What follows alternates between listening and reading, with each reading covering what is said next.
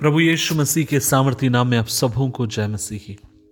अजीजों, आज के मनन का भाग हमने लिया है दूसरा कुरंतियों अध्याय पाँच, उसकी पंद्रहवीं आयत और लिखा है, वह सबके लिए मरा कि जो उसका नया जीवन प्राप्त कर सकते हैं।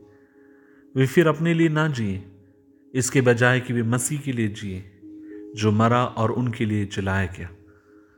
अजीजों, अधिकांश लोग जब आत्मिकता के विषय में सोचते हैं या आत्मिकता के बारे में जब सोचते हैं तो वे एक ऐसी लिस्ट की कल्पना करते हैं, जिसके भीतर ये लिखा होता है कि किन बातों को आपको करना चाहिए और किन बातों को आपको नहीं करना चाहिए।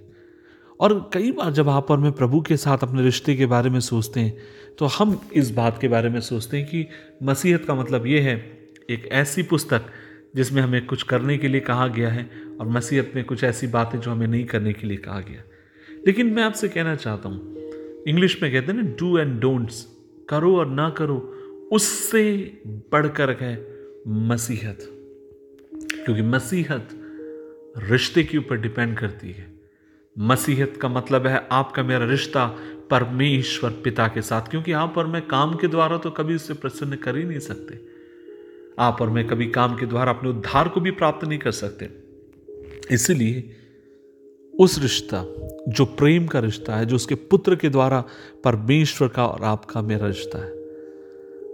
अजीजों, उदाहरण के लिए यदि आप अपनी पत्नी से प्यार करते हैं, और आप अपनी पत्नी से प्यार करते हैं, इसीलिए आप उसे हमेशा प्रसन्न रखने की कोशिश करेंगे।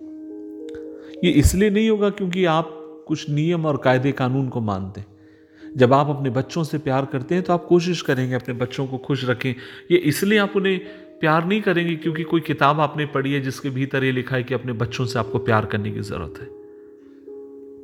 ठीक इसी प्रकार, जब आप और मैं परमेश्वर की उपस्थिति में आते हैं तो आपको मुझे चाहिए कि हम परमेश्वर की उपस्थिति में अपनी भक्ति को आप और मैं बनाने वाले हो। हम उसके वचन को मानने की ज़रूरत है, हम उसकी आज्ञाओं को मानने की ज़रूरत है। हमें चाहिए कि परमेश्वर ने जो कुछ आपके मेरे जीवन के लिए उद्देश्यों को रखा, उन उद्देश्यों को आप और मैं अपने जीते जी, अपने जीवन में पूरे करें। प्रभु के प्रति समर्पित रहे। प्रभु के वचनों को माने। अपनी पूरी ज़िंदगी को उसकी भक्ति में आपको मुझे लीन करने की ज़रूरत है। अजीजों, क्या आप इस बात को जानते हैं कि प्रभु परमेश्वर ने अपने एक लौते पुत्र को आपके लिए मेरे लिए इस धरती पर मरने भेजा? और वो क्यों हुआ? वो इसलिए नहीं कि आप और मैं इस बात के लिए योग्य थे, लेकिन इसलिए था क्योंकि आप और मैं पाप में जीवन जी रहे थे। आप और मैं स्वभाव से पाप की संतान थे और एक ऐसी परिस्थिति में फंसे हुए थे जहाँ से हमें उठना हमारे लिए असंभव था। और तब परमेश्वर आपसे मुझसे प्यार करने के कारण वो अपने पुत्र को, अपने एक लौते बेटे को इस धरती पर आपके लिए मेरे लिए भेजता है। लेकिन वो आपसे मुझसे चाहता है क्योंकि आपसे मुझसे प्यार करता है और वो चाहता है आप और मैं अपनी पूरी ज़िंदगी उस अनंत काल के वास में उसके साथ बिताने वाले हूँ। जब आप और मैं प्रभु यीशु मसीह को अपना उद्धार करते, जानकर स्वीकार करते हैं, उस समय परमेश्वर हमारी अगुवाई करता है। उसका प्यार आपकी मेरी अगुवाई करता है, उसका प्यार आपको मुझे हिम्मत देता है, उसका प्यार आपकी मेरी सहानुभूति आपके मेरे जीवन में प्रदान करता है, ताकि आप और मैं भक्तिमय जीवन उसकी उपस्थिति में जी सके। अब से हम अपने लिए जीवित ना रहे, लेकिन मसीह के लिए हम जीवित रहें और यही वास्तविक मसीहत है। खुदा हमारी सहायता करे कि मसीह के साथ अपने रिश्ते को दिन प्रतिदिन नया करें और मज़बूत करते चले जाएँ। आइए दुआ करें।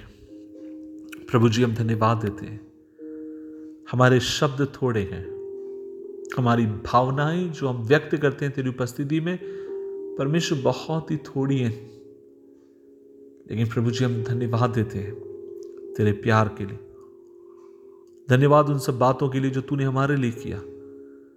प्रभु जी, हमें, हमारी सहायता कर कि हम तेरे प्रति धन्यवादित होकर जीवन जी परमेश्वर, हम अपने आप की बड़ाई नहीं, लेकिन तेरी बड़ाई करें, क्योंकि आज हम जो भी हैं तेरे अनुग्रह के कारण है। मदद कर।